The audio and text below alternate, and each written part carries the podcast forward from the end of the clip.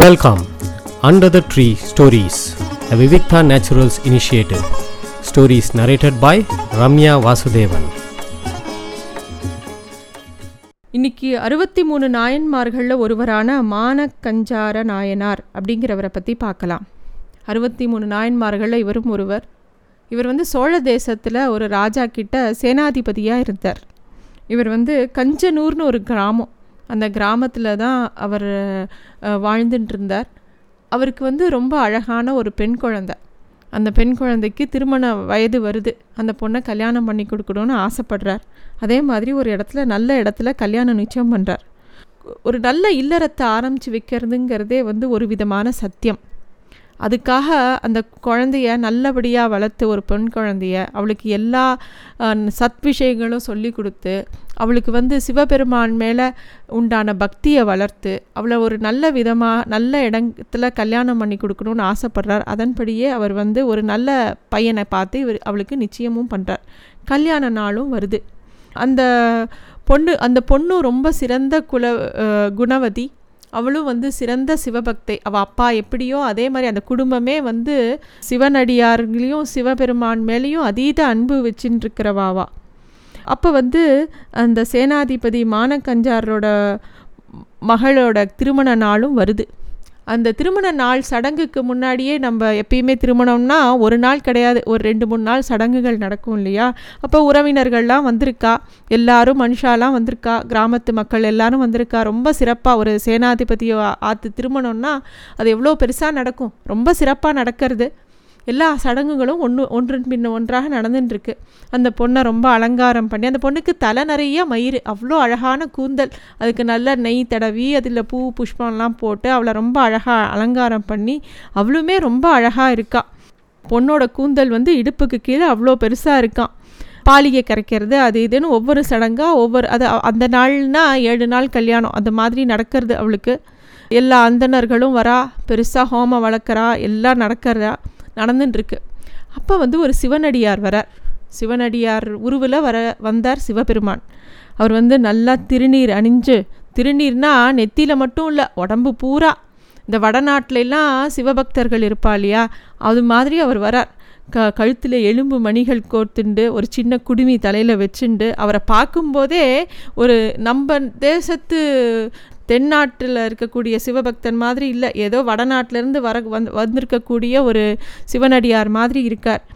நல்ல மயிர்கற்றில் வந்து பூனலாக மார்பில் போட்டுண்டு, தோல் போது தோலை வந்து வேலாடை மாதிரி போட்டுண்டு, ஒரு கையில் ஒரு விபூதி பையும் எடுத்துண்டு, மறு கையில் ஒரு எலும்பு மணியும் கோர்த்த மாதிரி நடந்து வராராம்.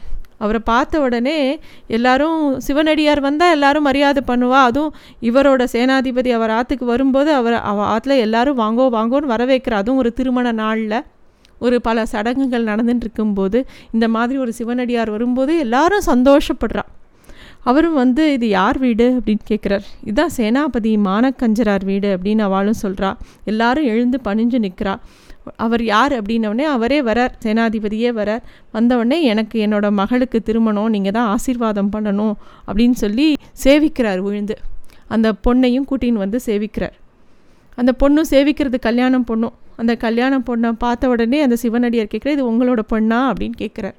அவரும் ஆமாம் அப்படின்னவுடனே, இவளுக்கு தான் திருமணமா இல்லை திருமணம் இனிமே தான் நடக்க போகிறதா, முடிஞ்சதா அப்படின்னவுடனே, இல்லை சடங்குகள் நடந்துட்டுருக்கு, இனிமே தான் திருமாங்கல்ய தாரணம்லாம் ஆகணும், இனிமேல் தான் கல்யாணம் நடக்கணும், பட் அதுக்கு முன்னாடி பண்ண வேண்டிய சடங்குகள்லாம் நடந்துட்டுருக்கு அப்படின்னு அவர் சொல்லவும், அச்சோ இவளோட தலைமுடி எவ்வளோ அழகாக இருக்குது, இவ்வளோ நீண்ட தலைமுடியாக இருக்கே, உறுதியாக இருக்கே, நல்லா கருப்பாக இருக்கே, இவ தலைமுடி எனக்கு வேணும், இது என்னோடய மார்பிளில் இருக்கிற மயிர்கற்ற பூணல் தரித்து கொள்வதற்கு இது ரொம்ப முக்கியமாக நன்னா இருக்கும் அப்படின்னு அந்த சிவபெருமான் கேட்குறார்.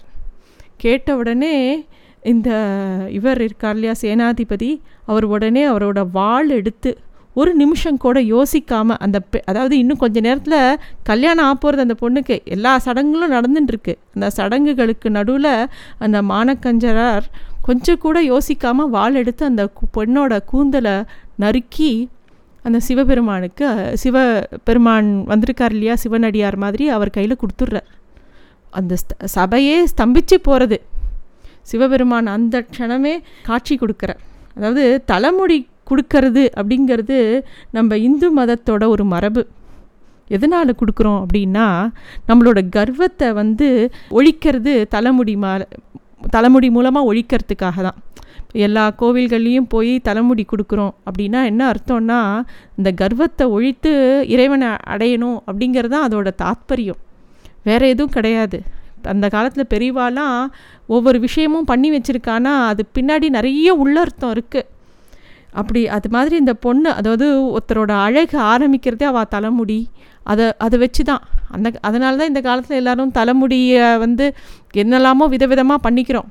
அதை பார்த்து அது எதனால், அந்த அழகுங்கிறதுல அது ஒரு முக்கியமான சாதனம். அந்த தலைமுடி இருக்கிறதுங்கிறது ஒரு அழகில் வந்து அது ரொம்ப முக்கியமான பார்ட்டு. அதை வந்து கட் பண்ணி அவர் பாட்டுக்கு கொடுத்துட்றார். சிவபெருமான் எல்லாரும் ஸ்தம்பிச்சு போகிற நேரத்தில் சிவபெருமான் அவருக்கு காட்சி கொடுக்குறார்.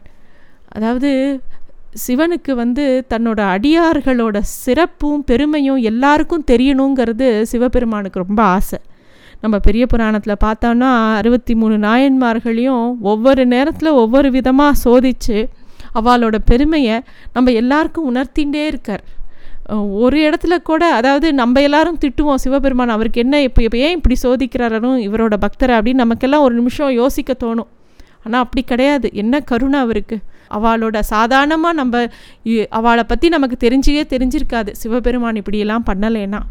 அது மாதிரி இந்த தலைமுடியை வெட்டி திருப்பியும் அவருக்கு காட்சி கொடுக்குறார் அங்கே இருக்கிறவா எல்லாருக்கும். அந்த பெண்ணுமே ஒரு நிமிஷம் கூட அப்பா இப்படி பண்ணிட்டாலேன்னு வருத்தப்படலை, கலங்கப்படலை. அந்த பெண்ணுமே வந்து சிவபெருமான் மேலே இருந்த பக்தியால் பக்தினால் எல்லாத்தையுமே இழக்கிறதுக்கு தயாராக இருந்தா. ஒரு கல்யாணத்தன்னைக்கு ஒரு பொண்ணு வந்து தலைமுடியை இழக்கிறதுங்கிறது எவ்வளோ பெரிய விஷயம்! இது வந்து இந்த ஒரு விஷயம், இது என்ன சாதாரண விஷயம், இந்த இதுக்காகவா சிவபெருமான் காட்சி கொடுக்குறார் அப்படின்னு நம்ம எல்லாம் கேட்கலாம். இது நடந்த காலத்தை நினச்சி பார்க்கணும். ரெண்டாவது, இப்போது வடதேசத்துலேருந்து ஒரு சிவனடியார் வரார். அவர் நம்ம ஊர் பக்கம் கூட இந்த மாதிரி ஒருத்தரை பார்க்க முடியாது, இந்த மாதிரி சிவனடியார் கிடையாது. அப்படி அந்த மாதிரி ஒருத்தர் கேட்கும்போது தலைமுடியை கொடுக்கறதுக்கு சம்மதிக்கிறது, அதுவும் ஒரு திருமண நாளில் ஒரு பெண்ணோட தலைமுடியை எடுத்து கொடுக்கறதுங்கிறது எப்பேற்பட்ட பக்தி இருக்கணும். சிவபெருமானும் அவளுக்கு ஆசீர்வாதம் பண்ணுறார். அவளுக்கு உடனே தலைமுடி வளர்றது, கல்யாணமும் ஆறுது, அவள் ரொம்ப சிறப்பாக இருக்கா. சிவபெருமான் எல்லாருக்கும் காட்சி கொடுக்குறார். பெரிய புராணத்தில் வரக்கூடிய எல்லா கதையிலையும் ஒவ்வொரு கதையிலையும் ஒவ்வொரு விதமான சூக்ஷ்மம் இருக்குது. இந்த கதையில் வந்து சிவபெருமான் வந்து அந்த தலைமுடி கொடுக்கறது அப்படிங்கிறது வந்து நம்ம எல்லோரும் இப்போ எத்தனையோ பேர் எத்தனையோ விதமாக எல்லாத்துக்கும் அர்த்தம் சொல்கிறா. இது இது வந்து ரொம்ப ஒரு பெரிய விஷயமாக இருந்ததுனால தான் இது அவரை அறுபத்தி மூணு நாயன்மார்களில் ஒருவராகவும் வச்சுருக்கா. இந்த கதையை எல்லோரும் வாசிக்கணும். இதுக்கு இந்த அரு பெரிய புராணத்தில் இல்லாத விஷயங்களே கிடையாது. இதில் இருக்கிற பக்தியை நம்ம எல்லோரும் புரிஞ்சுக்கிறோம். அதுக்காக தான் இந்த மாதிரி நல்ல நல்ல கதைகள் அண்ட் அப்படி நடந்தது, அது அதை பற்றின பாசுரங்கள் எல்லாரும் எழுதி வச்சுருக்கா. எல்லாரும் இந்த விஷயங்களை தெரிஞ்சுக்கணும். நன்றி. Thanks for listening to Stories Under the Tree, a Vivikta Naturals initiative.